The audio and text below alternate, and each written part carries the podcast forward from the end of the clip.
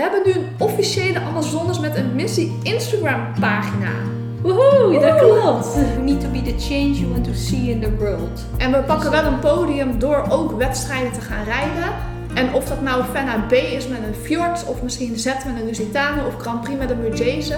Dat podium moeten we pakken, want het kan andere mensen inspireren. En als wij ons allemaal terugtrekken, weet je, als iedereen maar zo denkt van, oh nee, dan stop ik wel met wedstrijden, dan, dan komt dat verschil ook niet van binnenuit. Ja, ik snap nu wel ook helemaal waarom mensen voor een bruine KWPN gaan hoor. Eh, Oh. Ja. Hoi, leuk dat jullie luisteren naar een nieuwe podcast van Amazones met een missie. Ik zit hier samen met Fenna van Dam van Hoefijzer, Jolanda Adelaar van Jolanda Adelaar en mijn naam is Romy Huisman en jullie kennen mij misschien van Snootable. We hebben vandaag weer een leuke live update van jullie. Ik kijk er altijd heel erg naar uit. Ik vind het echt zo'n leuke podcast om op te nemen. En we zitten vandaag ehm, ja, op mijn nieuwe plek in de nieuwe kantine. ja, groot nieuws. Ja. Of tenminste, dat heb je wel eens verteld in een live update. Dat je naar Pedal Paradise zou verhuizen en nu zitten we er. Ja, nu is het echt gebeurd. En nu staan ook alle twee mijn paarden hier. Illustro sinds eh, iets meer dan drie weken en Snuitjes sinds iets meer dan een week.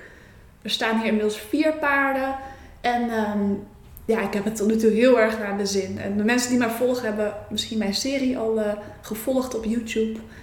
Ehm, en ik vind het echt heel erg leuk dat ik jullie hier vandaag heb mogen ontvangen. En dat jullie het nu ook in het echt hebben gezien. En ehm, ja, dat vind ik echt heel leuk. Ik ben er heel erg enthousiast over. Ja, ik vind het ook heel, heel leuk. Het inspireert mij. Ik denk Jolanda ook. Ja, heel leuk. Twee van de drie Amazones met de missie hebben de paarden nu op een Paddock Paradise.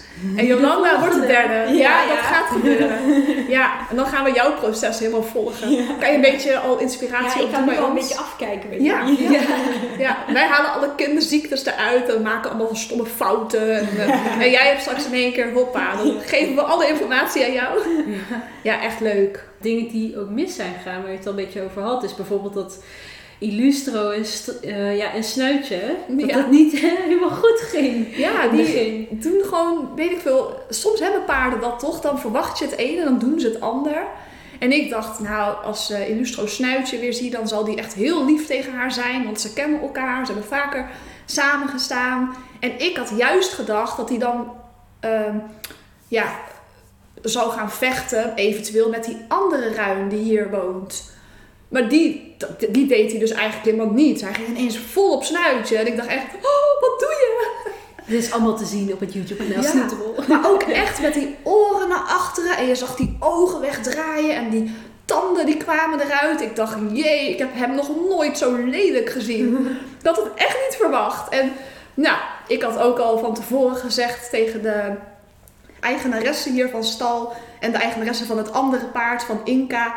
Van, ehm, nou, Snuitje is niet echt een eh, paard wat heel erg van aanrakingen houdt.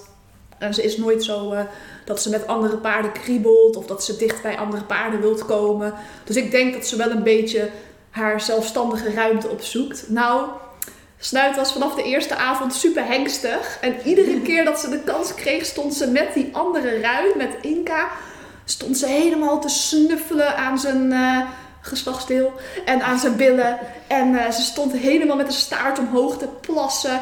En dat is nu gewoon al de hele week aan de gang. Dus iedere keer als ik Illustro eh, even uit de groep haal, bijvoorbeeld als ik hem ga trainen, dan pakt Snuit de kans en dan gaat ze naar Inca toe. En ze is 27 jaar, maar ze is eh, hartstikke hengstig.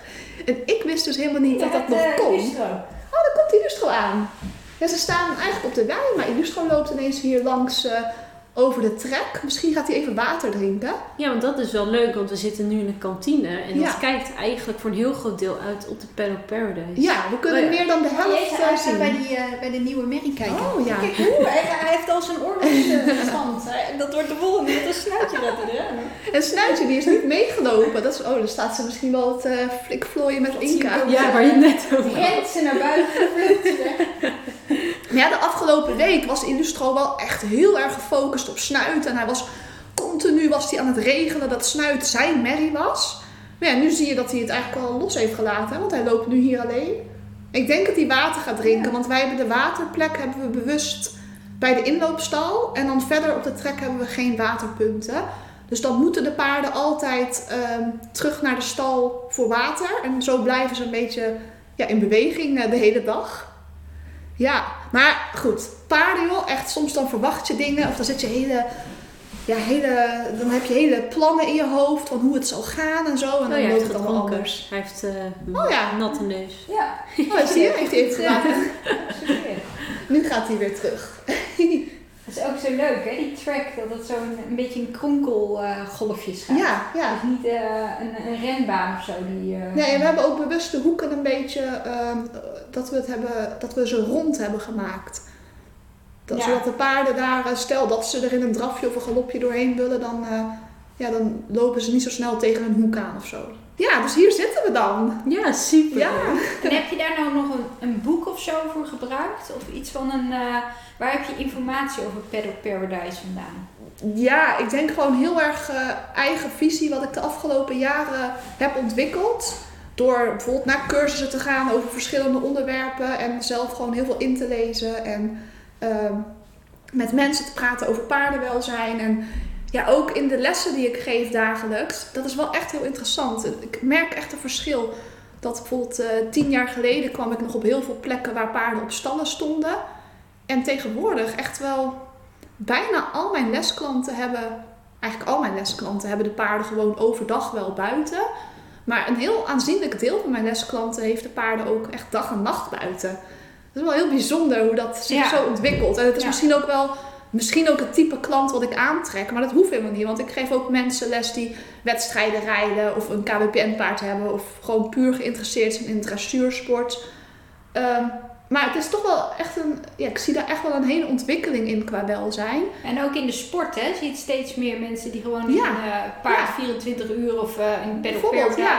Dat, dat, eh, ja, dat is echt een opkomst. Dus dat, ja, doordat ik op verschillende plekken kom vanwege het lesgeven, kijk je ook gewoon wel eens een beetje af. En vraag ik wel eens, oh, mag ik eens even een rondje over je trek lopen? Ah ja. Hoe heb je dit geregeld? Hoe heb je dat geregeld? Ja, en social media. Ja, bijvoorbeeld de vlogs van, van Fenna. Of eh, verschillende Instagram-accounts waar mensen allerlei leuke dingen op, delen. En dat vind ik wel heel inspirerend. Dus het is eigenlijk gewoon een beetje zelf zo ontstaan. En eh, we hebben verder geen ehm, ontwerper of professionele hulp ingeschakeld om dit te maken. Het is ons eigen ontwerp. Wat ik ook wel echt heel interessant vind, is dat jouw hele trek is gedraineerd. Ja, ja dat komt omdat wij ook... we hebben hier kleibodem. Want we zitten hier in Overbetuwe. En anders is het heel nattig. Ja, Dat is vooral in de, in de natte Want periodes. Fenna, jij hebt dat niet, hè, met jouw trek. Je hebt Eh, gewoon eh, dat het eigenlijk op eh, gras en dan, ja, dan lopen ze door. Nou, ik denk dat het 20 jaar geleden een keer is gedraineerd. Hmm. Maar dat, Oh, hè, toch dat is me verteld, Oh, maar dat is waarschijnlijk 20 jaar geleden. Ik weet niet of dat nog goed werkt. Maar wij zitten ook wel op zandbodem volgens Oh mij. ja, dat scheelt hoor. Ja. Ja. Ik, ik woon in Elst en de paarden staan nu in Bemmel aan de grens met Husse en Arnhem-Zuid. Even voor jullie informatie. Maar in deze omgeving staan dus ook de meeste paarden eigenlijk in de winter op stal. Eh, omdat de weilanden met de kleienbodem, dat is gewoon zo'n eh, doffe Ah, ja. ellende. Dus voor ons ja, was het wel echt... ehm, ik ben heel blij dat de treks gedraineerd zijn, laat ik het zo Ja. zeggen. Ja, dat is inderdaad. ik, want ik hoor vaak eh, in de winter, mijn paarden staan dan gewoon in de wei. En dan zeggen mensen wel eens van, oh wat fijn dat ze nog bij jou nog in de wei kunnen. Hier kan het echt. Dat is dan inderdaad toch met die bodem eh, Ja, te maken. Wat ja. is eigenlijk, je hebt dan kleibodem, zandbodem. Wat heb je nog meer voor bodem? Leen? Oh, veen, Ja. veen, leen? Of niet? Of Ja, is- denk het, ja. En verder... eh, En wat is de ideaalste voor paarden? Volgens mij zand. Ja, ik denk Zand. ook zand. Hadden wij in Goesbeek en in, eh in Doorwerth hadden we ook zandbodems. En dat konden we ook gewoon in de winter blijven gebruiken. Ja. Het werd bij de ingang wel een beetje nat, maar niet dat je tot je kuiten wegzakte. Ja, ja. Dat viel echt wel mee. Ah. Ja. Ja, Ja, misschien eh, ook wel afhankelijk van of je weiland een beetje hoog ligt of zo. Of, eh, Dat zou goed kunnen. ja. ja. Ja. Maar hoe gaat het met de zwangerschap? Oh ja. ja, eh, ik ben nu in mijn 25ste week. Het gaat eigenlijk heel goed. Ik voel me top. Ik vond het eerste trimester, dus de eerste 12 weken, dat vond ik wel echt tot nu toe het zwaarste. Toen hadden we ook een eh, podcastdagje. Dat was toen bij jou. Voor de eerste keer bij jou op de Ja, Paddock Paradise. Toen maakte je het bekend ook. Oh ja. ja, toen was ik wel echt dat ik nog heel misselijk was. En ehm, ja, futloos en vermoeid. Maar ik voel me nu echt super energiek. Ik vroeg daarnet of, eh, of je de babykamer al af had. Omdat ze, we zitten nu dus in een hele mooie kantine. En Romy heeft echt heel leuk ingericht. Met, eh, ja, met allemaal leuke kleuren. Een beetje zeegroen of zo is het. Dus ik dacht van, god, zou ze ook al iets met de babykamer, hoe zou die gaan worden? Toen vroeg ik, en hoe, hoe ziet die er nou uit? Hoe ziet die eruit, Romy? Ja, daar hebben we nog niet zoveel aan gedaan. nog niks eigenlijk. oh, erg. Ja, maar dan hebben we nog wel tijd, toch? Je bent dan meestal 40 weken zwanger. Sommige mensen bevallen iets eerder, maar ja, ik ben nu eh, bijna 26 weken, dus ik heb nog wel even tijd voor de. Ja. Ik vond dit echt het, uh, het leukste en het belangrijkste. Ja. Ja, eerste paarden, ja. ja, je bent een paardenmeisje of niet, hè? Dat, eh, Oh. Ja. Ik zit alles hier op de grond te gooien. Ja, maar ehm, dat over de zwangerschap. Ik heb er niet zoveel aan toe te voegen. Het gaat gewoon goed, het gaat lekker. Ik kan nog steeds paardrijden. Eh, het enige, ik vind de galop en de stap heel fijn. De draf begin ik iets minder fijn te vinden. Maar het voordeel is dat ik paarden heb die gewoon heel licht aan de hulpen te rijden zijn. Ik ben nooit eh, dat ik heel hard moet eh, werken en spierballen moet gebruiken om een paard te rijden. Dus ze lopen gewoon, weet je. En ze hebben ook niet een hele, hoe moet ik het zeggen, draf die heel erg hoog opgooit of wat dan ook. Het zijn wat vlakkere, comfortabele gangen. Dus ik kan er eigenlijk prima op zitten. Er Alleen- staan ze ook onbekend, hè? De- Tenminste, dat zijn Ja. de, de Lusitano, dat ze hele vlakke draf en zo hebben. Ja, sommige mensen met rugklachten die zoeken ook wel bewust een Iberisch paard. Omdat dat, ja, dat zit, eh, de- ze hebben toch een andere biomechanica. ja, ja. En eh, snuitje zit ook gewoon heel lekker. Ehm, ja, de middendraf kan ik iets moeilijker uitzitten. Dan merk ik wel dat ik een beetje begin te schudden en dat mijn beugels af en toe uitgaan. En dan denk ik wel, jongen, jongen, jongen, wat zit ik hier nou weer te doen? maar eh, ja, op zich eh, gaat het verder nog wel goed. En je bent er ook afgevallen. ja. Oh, dat is ook een Erg, te zien.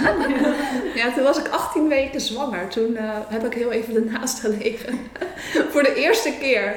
Ik vond het wel vet, want ik dacht wel van... eh, ik ben, weet je, als je dan voor de eerste keer van je paard afvalt... dan moet het wel echt een memorabel moment ben je zijn. niet alleen. Ja, precies. Ik kan nu vertellen later aan, aan, aan onze zoon of dochter van ja, dat tijdens de zwangerschap ben ik van het paard gevallen. En het was ook nog op zo'n dag met runderen, eh, dat we runderen hadden gedreven. En het was best wel een vet moment. Dus ja, ja dat is gebeurd. een avontuur eh, beleefd, ja. Ja. maar even voor de moeder, politie, dit gaat helemaal goed. En Mm. Ja, voor zover je weet. Ja, ik luister gewoon. eh, eh, tot nu toe gaat alles goed. Af en toe moet je dan naar een verloskundige. Dan krijg je, weet je wel, eh, en dan testen ze wat dingen. En dan kijken ze hoe het met je gaat en met de baby. En alles gaat gewoon goed. Ik voel me goed. En ja, ik luister gewoon heel erg naar mijn onderbuikgevoel. Dus ik neem echt wel mijn verantwoordelijkheden. En ik ehm, luister gewoon goed naar mijn gevoel of ik iets nog wel of niet aandurf. Maar Ehm, ja, ik weet niet. Ik, ik, ik ben ook gewoon lekker aan het leven en ik ben lekker avonturen aan het beleven. En ik heb juist heel veel energie eh, en motivatie. Dus ehm, ik neem het er gewoon even lekker van. Ja, precies. En dat is ook heel belangrijk om een positieve mindset te hebben. Niet de hele tijd in angst van, oh, wat als dit gebeurt of wat als dat gebeurt. Ja. Dus dan, dat heeft ook effect op je welzijn, eh, op, ook op je lichamelijke welzijn. Ja. Ja. En Fenna, jij hebt je eerste winstpunt binnen. Ja, maar ik heb al wel twee wedstrijden gereden. ja, sorry, ik ben, ik ben een beetje pessimistisch. Er zit een stijgende lijn in. Die eerste streng proef, de eerste proef had je geen winstpunt. Bijna. En die andere proef had je een winstpunt. Dus nu vanaf nu ga je zo omhoog. Dat is waar. Dat is een hele goede manier om er naar te kijken. Want ik heb dus, eh, ik had mijn eerste proef gereden. Lekker mooi in tenue, natuurlijk online en thuis. En mijn eerste proef, ik dacht, ja, hij was niet perfect. Moos liep ook wel minder fijn, niet meer zo lekker door zijn lichaam als normaal. Dus hij liep niet eh nagevelijk, waar ik zo meteen ook nog op terugkom. En, ehm, en we hadden ook wel een paar foutjes gemaakt. Zoals eh, moest ik de stap verruimen en sprong hij twee keer een beetje aan in draf. Eh, ik had wat beter de hoeken mogen rijden, dat soort dingetjes. Ehm, maar eigenlijk op zich, ik dacht, nou, dat is een best aardige proef. Mhm. Maar eh, ja, ik heb na, ik denk 12 dagen, heb ik de uitslag gekregen. En het was eh, geen winstpunt, helaas. Want de nagevelijkheid werd gewoon heel erg eh, ja, bestraft of gestraft. Ja, op beoordeeld. En dat vond ik wel jammer, want ik dacht, nou, daaronder, helemaal onderaan staat een kopje nagevelijkheid. En daar mag je me best een 2 geven. Maar ik vind het niet zo leuk als ik dan heel mooi op de AC-lijn rij en heel mooi afgroet. Dat je hem net niet nagevelijk genoeg vindt als ik dan goed. Dus nou ja, dan krijg ik daar meteen 5 voor. In ieder geval, ehm, in die tijd had Romy eh, voor mij ook wel de proef uh, gejureerd. Dat was wel heel fijn en tips gegeven. Dus had ik meteen gebruikt. En toen ging het rijden ook super goed. Toen bij de tweede proef kreeg ik hem weer niet lekker voor mekaar. En toen dacht ik, wat doe ik anders als ik normaal rij? En ik, en ik, ik, ik wist het gewoon niet. Ik dacht, dat moet ik hem dan, moet dan gaan trekken? Hè, willen ze dat dan zien? Maar ik dacht, ja, maar eigenlijk denk ik had natuurlijk nog het resultaat niet van de eerste proef binnen. Dus ik dacht, ja, misschien vinden ze het ook gewoon juist goed om te zien dat ik hem niet bij elkaar ga trekken. Dat ik hem gewoon, gewoon dat ontspannen contact hou. Wat je eigenlijk hoort te hebben. En het liefst heb je dan dat hij dan voor elkaar komt. Maar ja, dat lukt helaas niet. Dat je hem dan gewoon niet in de weg gaat zitten. Maar nee, uh, de tweede, die vond het ook niet zo leuk dat uh, hij niet mooi nagevelijk liep. Echt bij alles als commentaar op de nagevelijkheid. Terwijl die niet tegen mijn hand was. Dus van de twee proeven die je nu hebt gereden, twee verschillende juryleden, heb je bij alle twee eigenlijk als rode draad uh, commentaar over je nagevelijkheid gehad. Ja, en op sommige punten snap ik het. Zoals bij het aanspringen in de galop. Want daar komt hij gewoon echt tegen mijn hand aan. Uh, maar ja, ik ben op, op zich wel blij dat het überhaupt goed in de galop gaat. Dat heb ik hem zelf natuurlijk moeten aanleren, de linkergalop. En die linkergalop is echt beter, vind ik nog, dan je rechtergalop in het aanspringen. Ja. In je proeven dacht ik echt, wow, die linkergalop is wel een puntje meer nog ja, waard. Ja, ja. Maar, uh, dus daar snap ik het, dat ik dan wat punten minder krijg. Maar dan echt bij alles dat ik denk, nou, Hmm. verdorie, het lijkt alsof ik... Uh, voor een M-proef wordt beoordeeld, maar ik rij een B voor een beginner. Je moet het toch een beetje lief zijn. Ja. Dus, uh, maar daar had ik dan net een winstpunt voor. Dus ik heb er wel één. Ja, je hebt een winstpunt. Maar, ja. ik, ik, we hadden het net al even over en jullie zeiden wel van ja, welkom uh, en ik had ook echt toen ik die beoordeling kreeg, dat ik ook meteen zoals Jolande wilde schreeuwen. Ja, maar dressuur is voor het paard. Dit is discriminatie. het is alleen omdat ik een fjord heb en zo. Ja, want ik had Nee, maar die energie moet je dus gaan pakken, die moet je vangen. En die moet je in jezelf opslaan. En dan moet je dus wedstrijden gaan rijden. Ja. Dat is je vuur. Ja. Ja, ja. ja. Ik vind het gewoon jammer, want als, we, als ik met Moos rijd, ik had gisteren op hem gereden, weer de eerste keer na de tweede proef. Toen dacht ik, oh, ik ga even voelen of, of er gewoon niet echt iets mis is tussen ons twee. En nee, oh, oh hij reed zo lekker. We hadden 20 minuten gereden. Ik dacht, oh, ik stop hier, want je doet het zo goed. En ook die galop en oh, alles. Toen dacht ik, ja, maar nu wordt het nog eigenlijk de uitdaging om dit in die proef te krijgen. Want ik denk mm -hmm. dat het gewoon door mijn spanning komt en dat ik dan meteen zoiets heb van, nou kom, we gaan, we gaan het laten zien. In plaats van, nou ik kijk wel. Ja. Maar ja, ik heb dan natuurlijk ook mensen die het voor me opnemen en proefje het voorlezen. Dus je hebt ook meteen mensen die meekijken. Uh. Ja, ik snap dat. En dan wil je niemand tot een soort van last zijn. Of, uh, uh, jij hebt dan nog je eigen plek. Dus dan weet je in ieder geval dat de bak vrij is. Maar ik heb heel vaak nog dat ik denk van, oh ja, dan willen andere mensen ook in de bak ja, rijden. dat geeft ook al veel stress, denk ik. Ja, en ja, dat is wel fijn bij jou, Fenna. Dat je gewoon ja. lekker uh, zo je proefje kan... Uh... Ja, dat, dat is waar. Maar, uh... maar dat is heel moeilijk hoor, bij wedstrijden rijden. En ik denk dat Jolanda dat ook wel herkent. Dat als je zelf aan het trainen bent, dan zit je in een flow. En stel je wilt bijvoorbeeld een overgang van van draf naar galop rijden, dan ga je voorbereiden, dan ga je voelen, dan ga je waar nodig misschien een beetje het evenwicht herstellen of een beetje buigen of een beetje je hulp checken. En dan op het juiste moment, echt wanneer het helemaal klopt, dan ga je zo, wauw, dan maak je echt zo'n hele vloeiende overgang.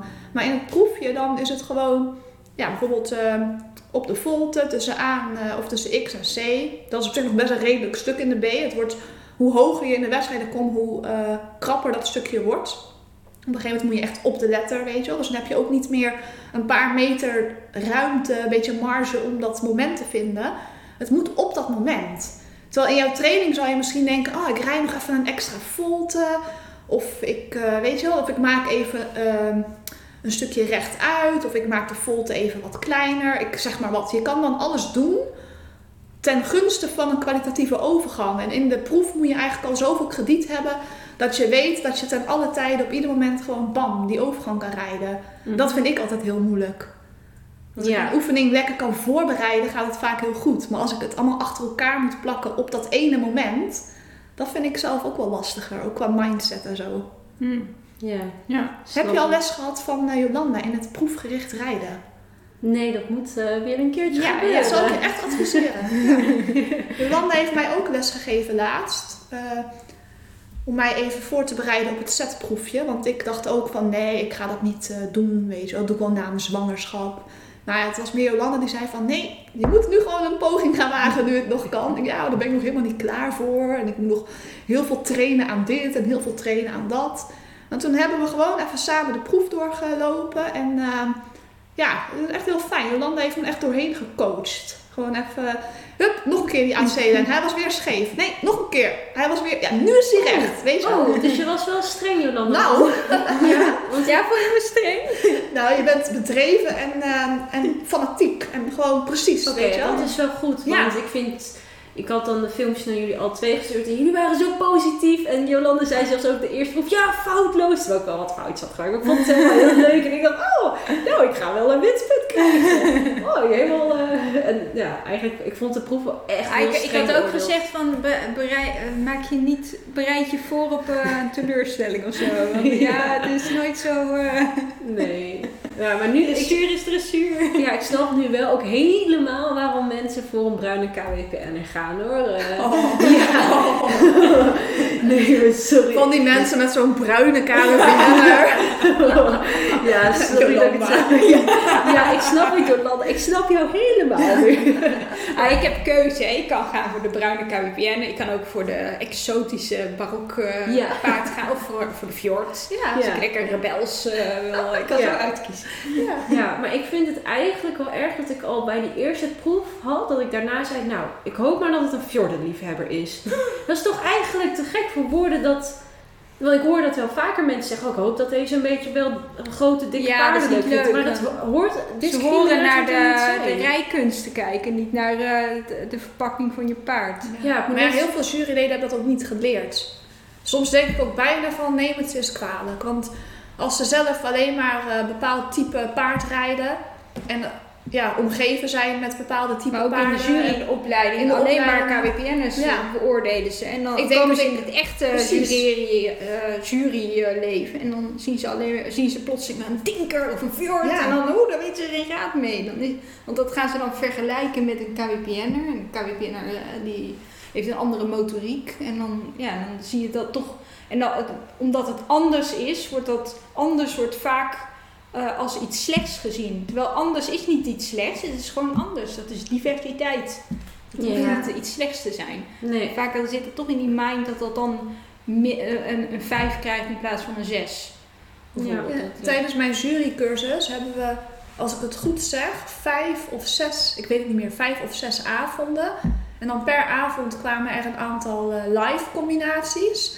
En je ging ook een aantal video's beantwoorden, eh, beoordelen. En die video's, dat waren vaak ehm videoopnames van eh, selectiewedstrijden of van die kampioenschappen. Dat waren altijd, altijd KWPN paarden. En de mensen die live bij ons kwamen rijden waren ook bijna altijd KWPN paarden. We hebben één keer een Fries gehad, één keer een PRE. En ik dacht een keer een soort van NRPS Welsachtige pony. Maar van alle andere avonden KWPN paarden. En ik meen me ook te herinneren met het examen, dat was dan op, in Ermelo, dat het toch ook allemaal wel eh warmbloed sportpaarden waren die wij hebben moeten beoordelen. Dus ja, als jij dan zo'n cursus volgt en je hebt zelf bijvoorbeeld ook eh, dat soort type paarden. En bij jou op stal zijn ook allemaal dat soort type paarden. Jouw lesklanten hebben ook, hoe- dan, dan ontwikkelt je oog zich ook heel ehm, eenzijdig. Ja, maar dat is ook met een doel natuurlijk dat ze dat doen. Dat is om een markt te beschermen. Het is, eh, Ja, zelfs, niet, zelfs ja. het, Ja. bijvoorbeeld het wereldkampioenschap dressuurpaarden. Daar kom je niet eens tussen als je een fjord hebt. Het fjordenstamboek wordt niet eh, erkend daar. Er zijn alleen maar sportstamboeken die dan eh, eh, daaraan deel mogen eh, nemen. Ja, zo mag je op basis van wereldkampioenschappen jonge dressuurpaarden. Dat, er was nog een hele rel over, want er was dus een, een Fries. En die had zich eh, in de selectiewedstrijden, die had eh, ruim boven de 70%, die had het hartstikke goed gedaan. Die was geselecteerd Maar werd geweigerd omdat hij eh, van het Friese stamboek eh, kwam. En het Friese stamboek stond niet in het, eh, in het lijstje van erkende sportstamboeken. Ja, het is... Maar als hij dat niveau dus heeft behaald, hij is gewoon... Ja, en, dan- en dan, zou- dan ga je dus kijken van, is het dan nog wel een sport? En dat is het dus niet. Want als jij de ho- hoogste punten hebt, maar je komt niet binnen omdat je niet de goede papier, omdat je niet bij het juiste stamboek, dan is het dus geen sport meer, maar een stamboek onder onsje. Maar die Fries is gewoon opgeleid tot dat gevraagde niveau. En die kan dus op basis van zijn eh, afkomst, van zijn ras, kan hij dus niet meedoen bij voorbaat al niet. Nee, nee. Dat maar dat is een alleen bij de ehm, wereldkampioenschappen jonge dressuurpaarden. Dat is volgens mij tot, tegenwoordig is dat tot 10 jaar of zo. En eh, dus bij, maar bijvoorbeeld gelukkig eh, de Olympische Spelen, dan hebben ze dus niet een lijstje met stamboeken. Nee. En eh, dan is het nog wel echt een sport. Maar Oh, dat ja. is eigenlijk geen sport meer, terwijl ze het wel propageren als een sport. Ze noemen het het wereldkampioenschappen jonge dressuurpaarden. Dus dan denk je, nou, elk jong dressuurpaard, Fjord of Ja. een Tinker of Een paard een paard en dat doet die, en die, dressuur. die Ja. doet dan een dressuurproef en die heeft de hoogste punten. Die moet daar binnen kunnen komen. Dat is dus niet zo. Het is een groepje met geselecteerde stamboeken eh, die alleen maar deel mag nemen. Goh, Ja. vind ik wel heftig hoor. Ja. Ja, en daar moeten we natuurlijk niet naartoe eh, met de, gewoon de KNS is gewoon Olympische, eh, tenminste de dressuur is gewoon een Olympische discipline. Dus het wordt ook op, op zo'n manier beoordeeld. Dus als, of je nou een fjord hebt of een tinker of een uh, Caribianer, je mag gewoon deelnemen aan dressuurwedstrijden. Maar dat we, eh, toch zit er die, dat onderliggende, onder onsje, dat, dat sausje zit er wel overheen. Ja. En dat zou niet moeten. Daar hebben we volgens mij in onze podcast over de toekomst van de paardensport hebben we het er ook over gehad dat er bijvoorbeeld eh, afstammingen op de startlijst staan of eh, dat soort informatie. Terwijl een jury, dat, dat, zou, dat, zou echt, dat is totaal niet relevant Nee. voor jouw dressuurproef die je daar komt neerzetten. En toevallig is het nou ook aan de gang met, eh, ik weet niet wanneer deze podcast wordt uitgezonden, maar met, eh, met het voetbal.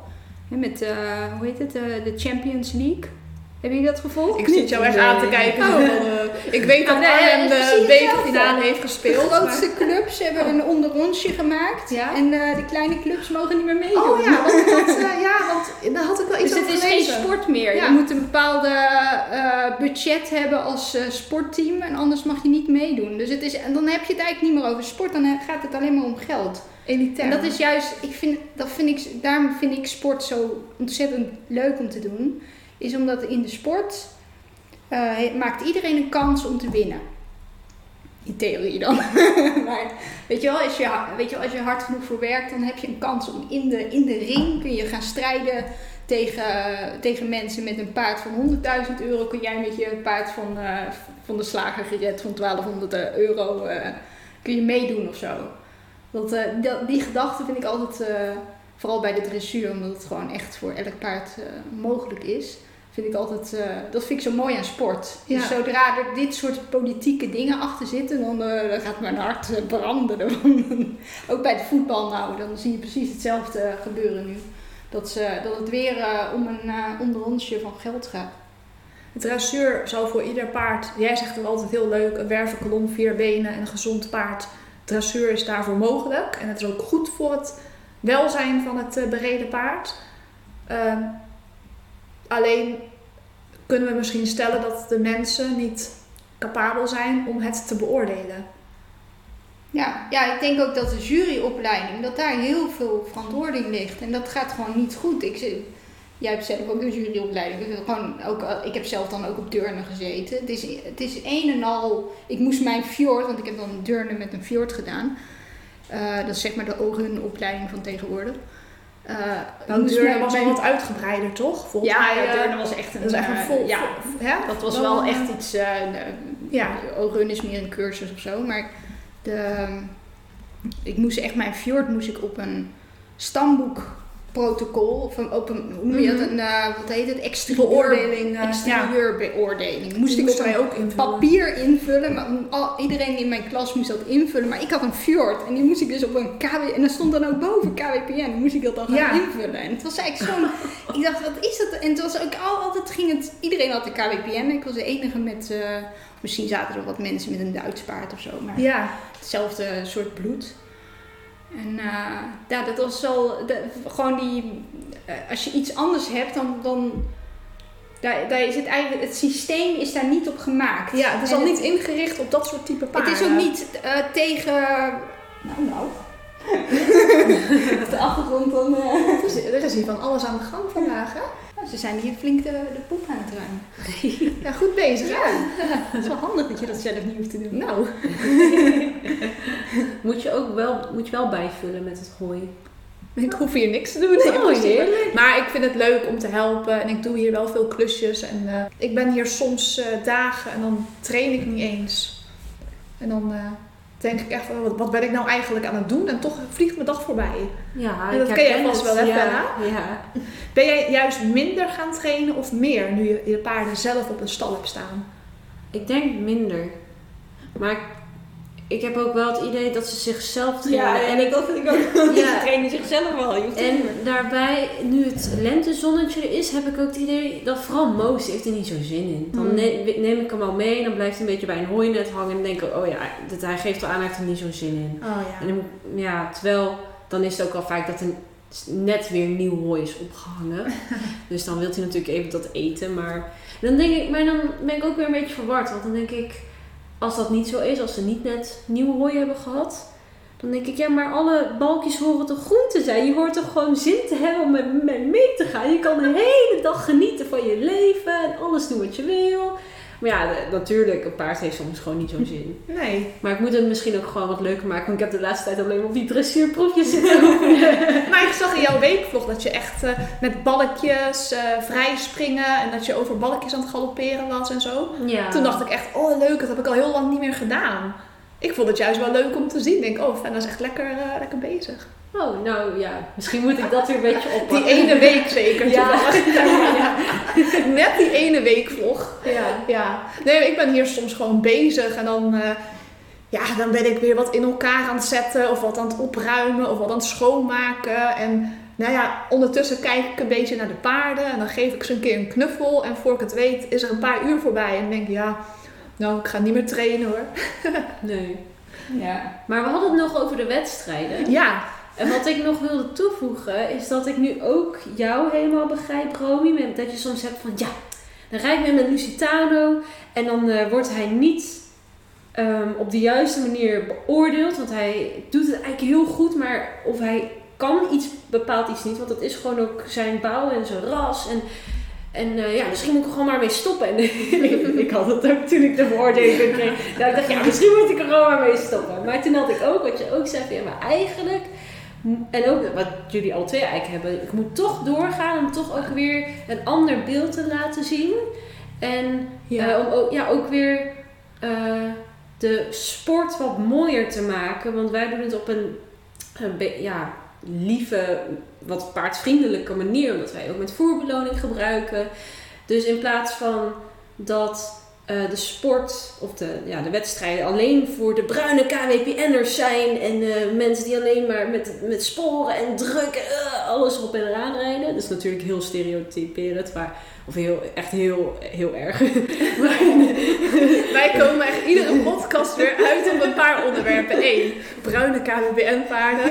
En twee, juryleden die niet hun werk heel goed doen volgens ons. Oh ja, en hoefijzers. oh ja, hoefijzer en dressuur is er voor het paard. Ja, Dat zijn wel een beetje hoofdthema. Ja, maar en, en, en wij komen dan met een heel ander ras. En dan eh, toch ook weer met een hele ander soort manier van trainen. En ik vind dat we juist dat erin moeten houden. Zodat het, ja, zodat Ja. het wat ehm, gevarieerd blijft. Ja. ja. Wij doen gewoon een opoffering, zo voelt het soms. Want dan denk ik van, als ik echt voor mijn plezier zou rijden, zou ik gewoon hier thuis in de bak gaan rijden. Want dan heb ik het echt prima naar mijn zin. Dan zit ik helemaal in mijn element. Ik vind zo'n proefje rijden, dat vind ik eigenlijk helemaal niet zo leuk.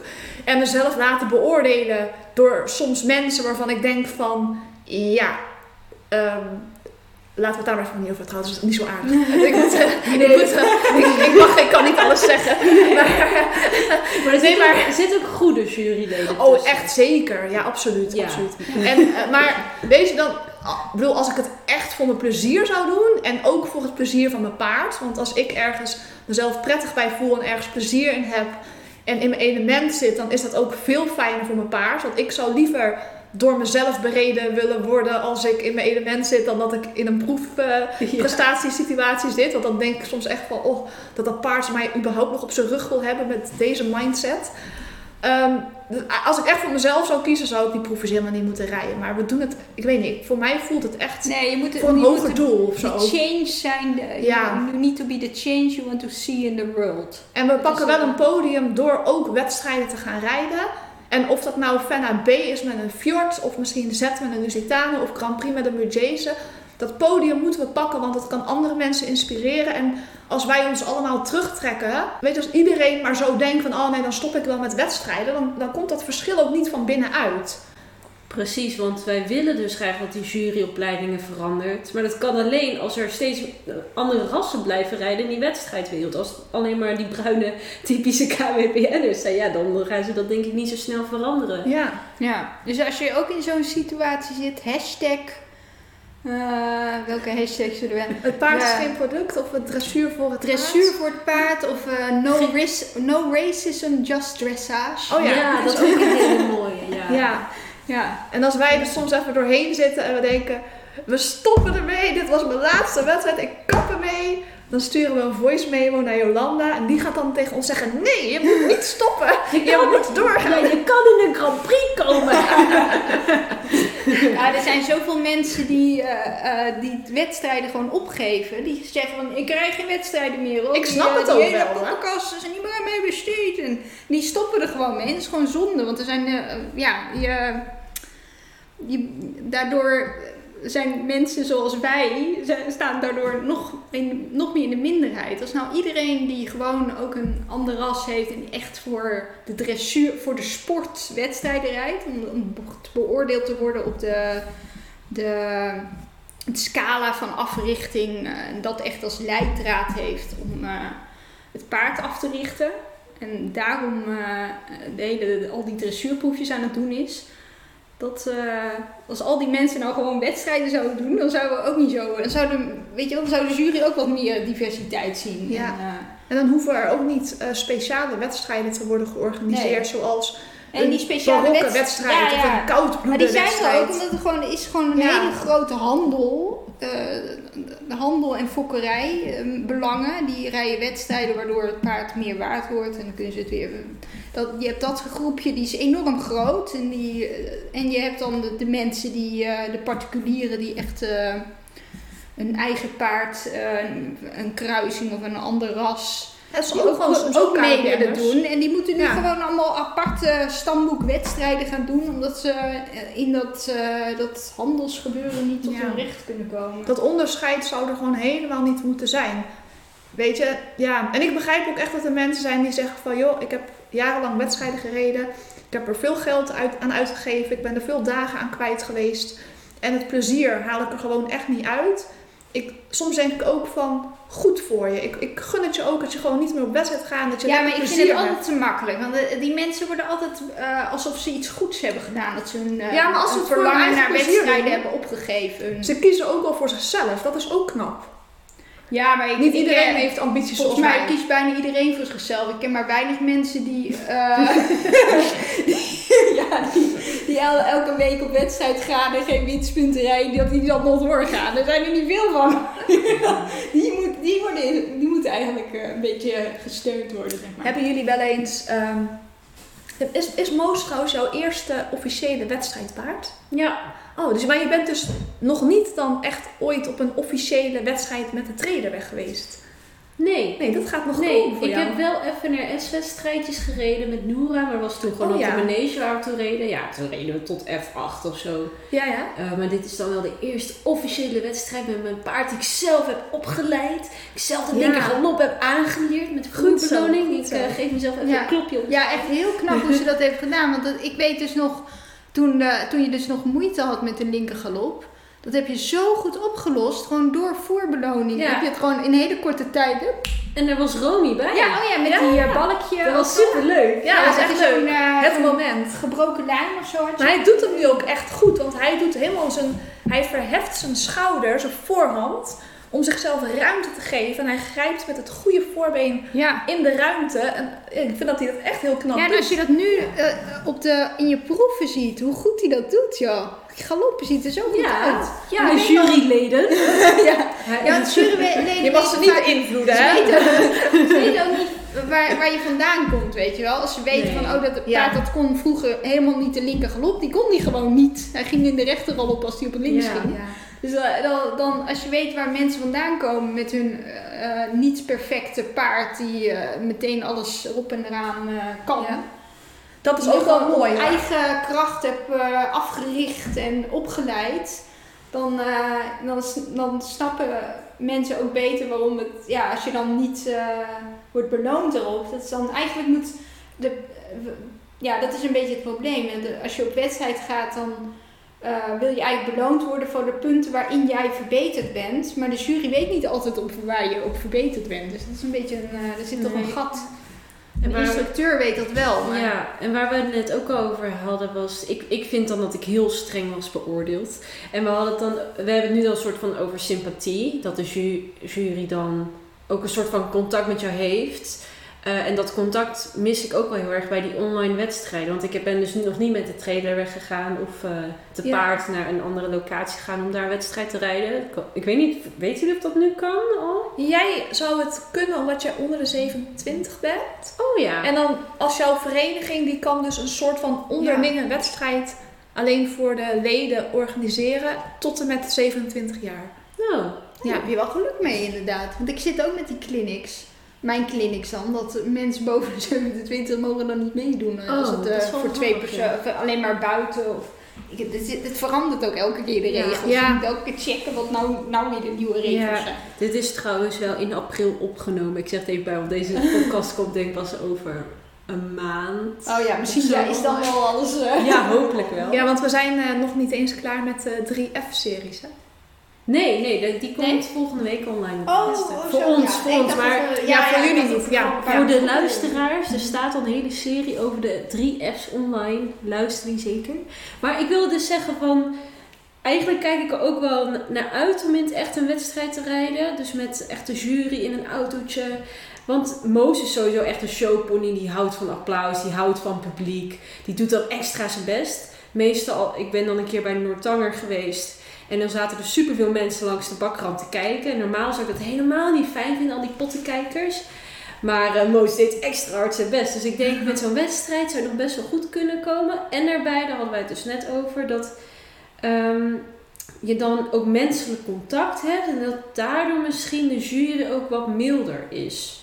Omdat je ook niet thuis rijdt en je ziet dat iemand echt gespannen is en een hele drukte. Ja, en als het paard een beetje bang is, dan zeggen ze wel eens van... Oh, doe nog maar een extra rondje hoor. Dat, eh zeg, Beetje geef mij een seintje wanneer je klaar Ja. bent. Als ze zien dat het paard een beetje bang En ook na je proef. Dan kan je soms ook even naar de jury om gewoon even dankjewel te zeggen. Ja, of, of ja, nog ja. wat te vragen. Ja, dat is Dat moment heb je nu niet. Of je te hebt altijd, zeggen, eh, Of te zeggen hoe je hem helemaal hebt opgeleid.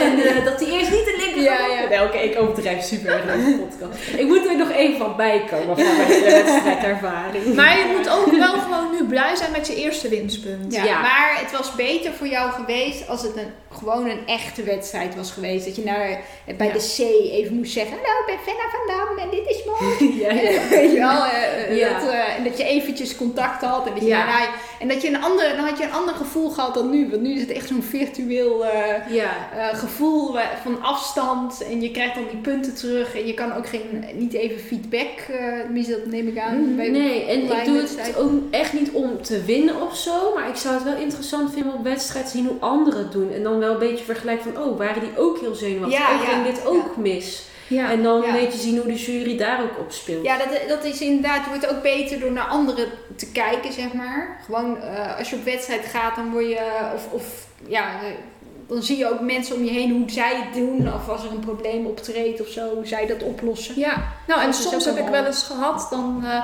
reden we met acht mensen in, in één klasse.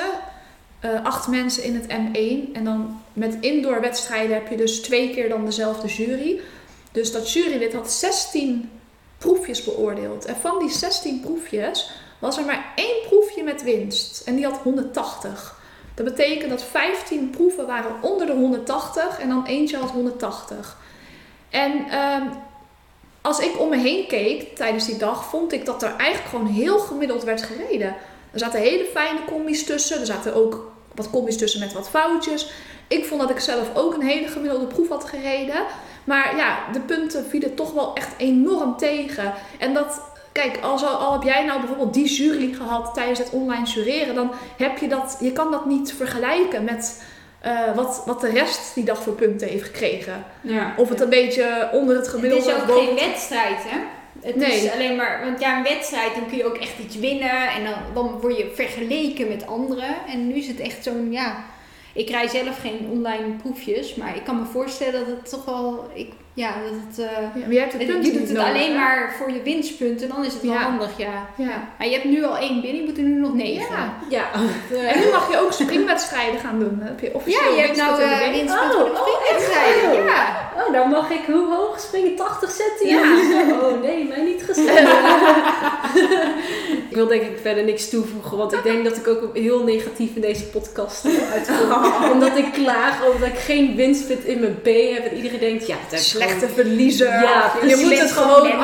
accepteren. Dat je geen winstpunt haalt in de B, want wat is, denk eh, je wel niet? Cognitieve dissonantie. Dat jij jezelf maar heel tijd voorhoudt dat je heel lekker bezig bent. Maar de realiteit is dat je het dan niet... Zo, zo, zo zit ik altijd tegen mezelf. Hè? Van, denk ik nou gewoon dat het heel goed ging en is het dan eh, de werkelijkheid anders? Zit ik nou in een dissonantie? Wat, wat, wat ligt het aan mij?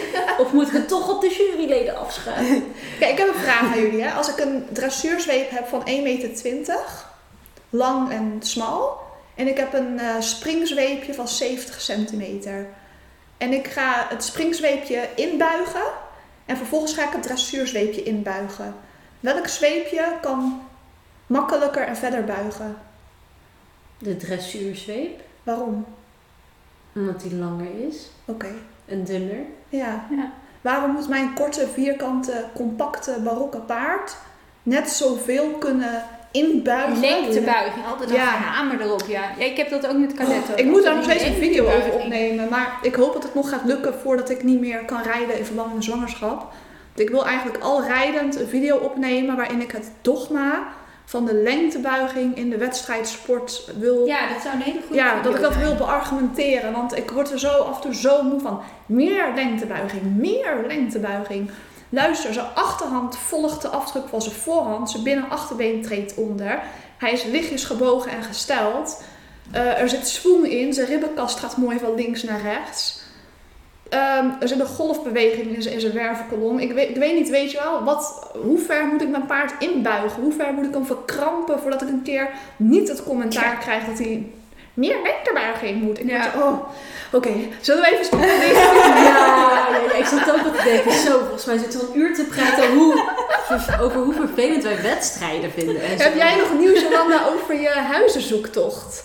Is er iets Oh, wat je met ons eh, kan delen in de tussentijd? Eh, nou ja, ik heb wel een huis op het oog en ik heb ook een eh, bedrijfsplan ervan.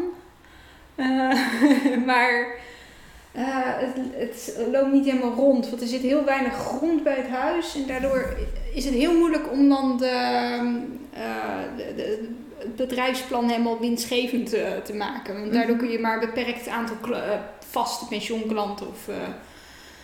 ja, dus dat, eh, dat gaat ook weer niet helemaal. Ja. Dat- maar je bent nog wel actief bezig met de zoektocht. ja, absoluut. Dat, eh, dat moet toch een keer aangekomen, hopelijk. ja, ja. Nou, ik zit nog steeds goed waar ik zit hoor, daar niet van. Dus dat, eh, dat ook. Maar we- ik hoop wel dat, we, dat ik binnenkort een eigen plek kan vinden. Ja. Verder, wat ik nog meer te vertellen? Ja, mijn- mijn vader is overleden. Ehm, op 19 februari. Het is nu april. En eh, ja, dus ik ben eigenlijk nog steeds in de rouw. Dat, we, dat is toch wel... Want al- toen hij overleden was, was het natuurlijk heel moeilijk.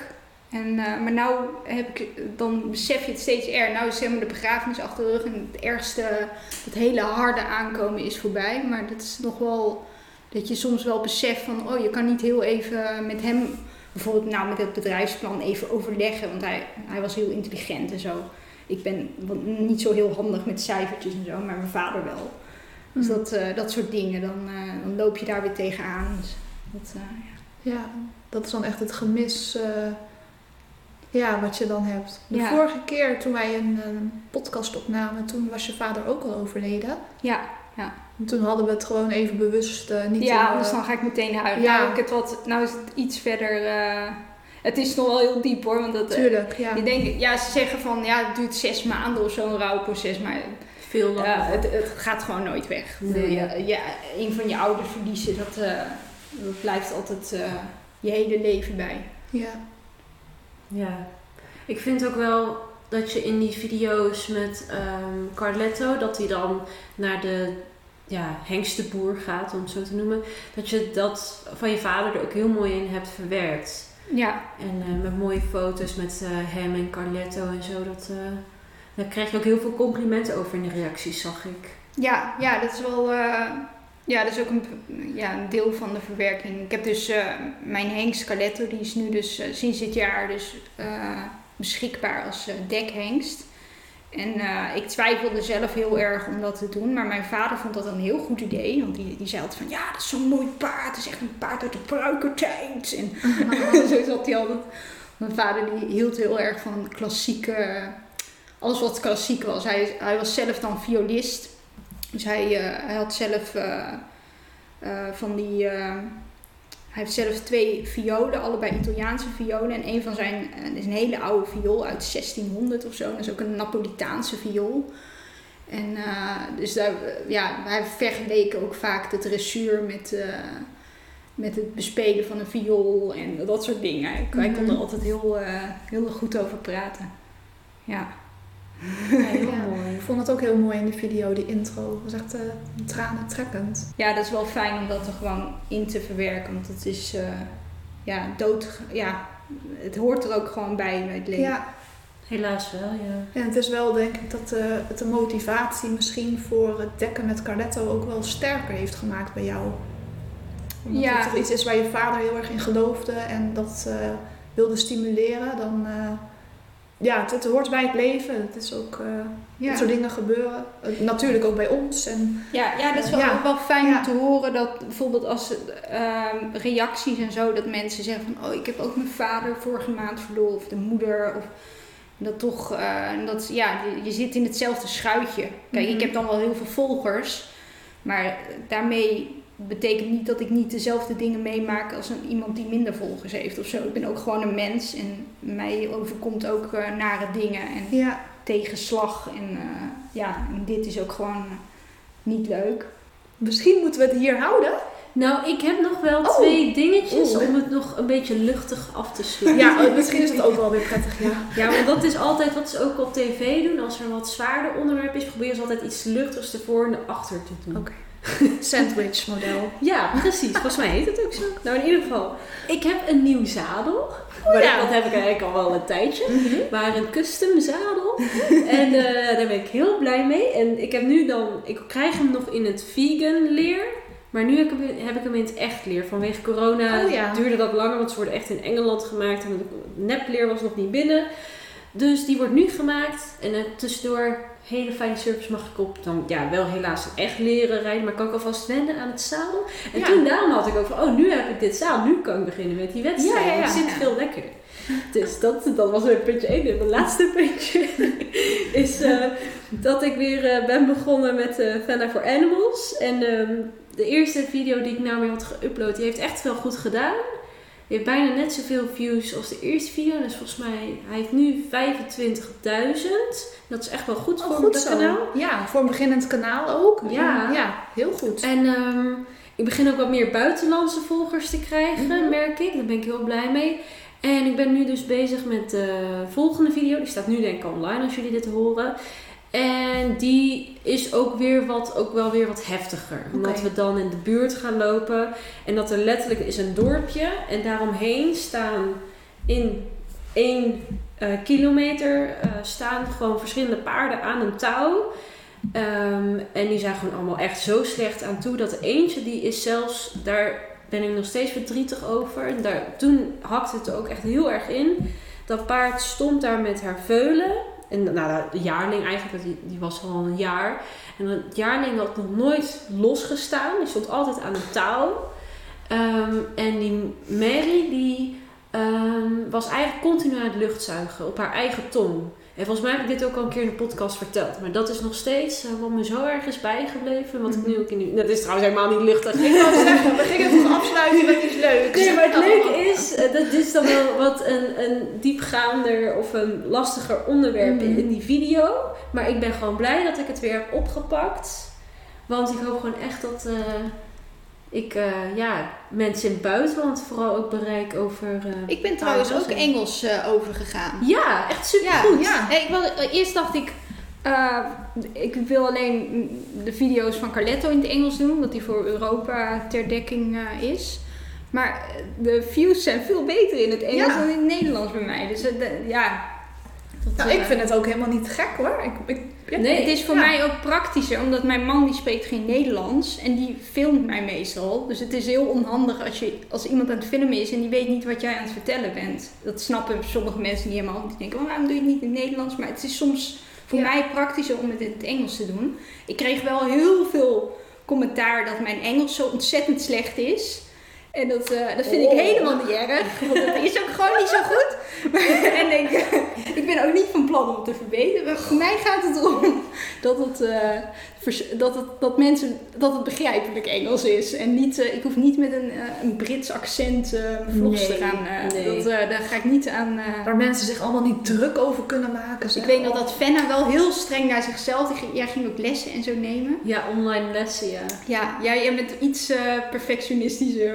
Ik- ja, maar ik, Ik, heb denk het altijd, ook het is wel grappig om een beetje zo'n Nederlands accent te doen. Ik vind het wel iets hebben, weet je wel. Het laat je roots zien, mijn Nederlandse roots. Ja, ja, mijn, mijn vader is ook Nederlands, dus dat mag je best wel horen, weet je wel. Dat is, Ja, precies. Ik denk dat het gewoon iets onder Nederlanders is. Dat je vindt het vervelend om een Nederlands accent in het Engels te horen. ja, gek Snap is je? dat, hè? En Ik vind dat ook zo- wel leuk Terwijl eigenlijk. eh, Ja. niet-Nederlanders, die vinden ons accent juist heel eh, exotisch en interessant. Ja, maar ik vind Ja. het ook wel leuk als iemand gewoon toch een beetje een Nederlandse tongval heeft in het Engels. Juist als iemand zo heel wordt helemaal bekakt Brits gaat praten, dan denk ik echt van, yo, doe even niet zo kakkerig of zo. joh. Gewoon lekker, eh, lekker normaal, joh. ik heb nog één nieuwtje als afsluiter. Dat was ik vergeten te vertellen. Hier in de omgeving, binnen een straal van een kilometer, zijn, eh, is er de afgelopen maanden een aantal keer een nachtelijk bezoek geweest Ja, dat is wel eng, ja. van een, eh, van een jonge man. En die is dus gewoon s'nachts, is die ja, stallen binnengegaan. Pensioenstallen, particuliere stallen. En ehm, heeft hij een paard uit de stal gehaald, een halster omgedaan. En is hij daar gewoon zonder zadel, zonder cap, zonder alles, gewoon op gaan joyriden op het erf. En vervolgens liet hij ze dan gewoon ook op het erf achter. En dat is dus ge- gefilmd door, eh, ja, mensen hebben daar bewakingscamera's. Dus die zijn, eh, ja, eh, ik kreeg gelukkig van iemand die woont hier verderop in de straat. En die volgde mij blijkbaar via YouTube. En die had dus gezien dat ik hier terecht kwam. En eh, die had mij dus gemaild via mijn website van, nou, weten jullie dit wel? Want, eh, eh, en die had mij dus allemaal videobeelden gestuurd van, waarop gewoon te zien is dat hij dat doet. Ten eerste denk ik gewoon echt van, ik zou niet eens durven. Ik ga echt niet op een vreemd paard in de nacht zonder zadel even lekker op hem rond rijden. Maar je zag dus gewoon een paardje zo hup en draf over het erf gaan, waar gewoon een wild vreemde op zat. Nou, ik dacht echt bij mezelf, Ja, Wat? doodeng. Is dit? Ja. Maar hij is nu opgepakt. Eh, stond ook op de hoefslag en eh, verschillende nieuwssites had het gedeeld. En ehm, ja, ja, volgens mij was het je een hete dus daad niet of zo. eh, of hij was weer krijg je nooit zo'n hele lange straf. Ik heb geen idee. Ja, ik Maar heb geen idee. ja, maar ik vind het wel heel raar en eng. Ik dacht echt van, ja, huh. Nou staan mijn paarden hier net, weet je wel. En dan komt hij hier s'nachts. En, Ja. Maar goed, dat, ehm, ja, nou ja, goed, dat vond ik gewoon een raar verhaal. Soms hoor je echt van die rare verhalen. Ja. Ook wel eens dat eh, mensen paarden opensnijden en zo. En, eh, Ja, dat is heel naar. zo. Ja. Gekke dingen, hele Ja, rare. niet zomaar net bij het verkeerde paard Oh. proberen. Zoals bijvoorbeeld Carletto. Ja. Carletto, daar moet je echt niet mee gaan joyrijden. Als ze die s'nachts even uit de stal halen. Als er, al, eh, als er bijvoorbeeld een, eh, een kat of een ooievaar of zo in zijn wei of in zijn, eh, in zijn paddock staat, nou dat, eh, of, een, een vo of een kraai of zo, dat, eh, hij valt het allemaal aan. Hij vindt dat echt niet. eh, Nee, eigenlijk is Carlette juist het perfecte paard. Jongens, neem hem als je op de dek hangt. Hij heeft zo'n goed karakter. Ja, Moos doet dat trouwens ook. Met Ja, ik zag hem met dat hondje van... eh, Ja, oh, bijna doodervaring. Maar het is toch bizar dat mensen dat doen. En je hoort ook wel eens dat ze het doen voor TikTok-filmpjes of zo. Dat ze dan Ja, jongeren onderling en dan gaan ze stiekem een weiland in en dan gaan ze op een paard springen. En In Nederland. Ze, ja, dat was toch een keertje ook, eh, ik weet niet meer waar, een paar maanden geleden. Volgens Oh ja. en had, had de een had dan de ander gefilmd. ja. En ik weet niet of dat voor Snapchat TikTok. is of voor TikTok Ja, ja, of ja, weet ik wat. En. Nou jongens, echt kom op. Doe even normaal. Dit was het einde van deze podcast. Doe even normaal. Ja. Dat is het einde. ja. Iedereen heel erg eh, bedankt voor het luisteren naar deze podcast. Naar onze klaagzang. En we vinden het heel erg leuk als je. eh, we zijn iets heel belangrijks vergeten te delen. We hebben nu een officiële Amazones met een missie Instagram pagina. Woehoe, dat klopt. Ja, het is gewoon aan elkaar Amazones met een missie. Laagstreepje officieel. Want onze andere naam was al bezet en die konden we met geen mogelijkheid terugkrijgen. Maar eh, we hebben het dan maar even zo opgelost. En als jullie stories delen waarin jullie eh, Amazones met de missie laagstreepje officieel taggen, dan eh, ga ik die ook altijd weer reposten. En eh, ja, praat lekker met ons mee. Ik, moet, ik ben degene die de Instagram pagina bijhoudt. Ik moet er nog wat actiever worden, maar er staat al het een en ander. En ja, laten we met z'n allen tot leven brengen. En discussieer lekker met ons mee. En deel. En eh, ja, ga lekker los. We vinden het heel leuk om met jullie in verbinding te staan. En eh, zonder jullie geen eh, podcast. Nou, op zich, we kunnen best wel podcast ja, eenzijdige eenrichtingsverkeer. Ja. Maar het is wel juist leuk om veel reacties te krijgen. Het is wel fijn als mensen naar luisteren. Dat is wel eh, fijn voor alle moeite. Dat er in ieder geval iemand luistert. Nee, maar hij wordt goed geluisterd. En we doen het met heel veel plezier. Dus we hopen nog lang eh, voor jullie te kunnen blijven doen. Ja. En dan eh, zal ik zeggen tot de volgende keer. Is dat een goede afsluiting? Ja, dat is wel Ja, goed. tot de volgende keer. Volgende keer. Doei.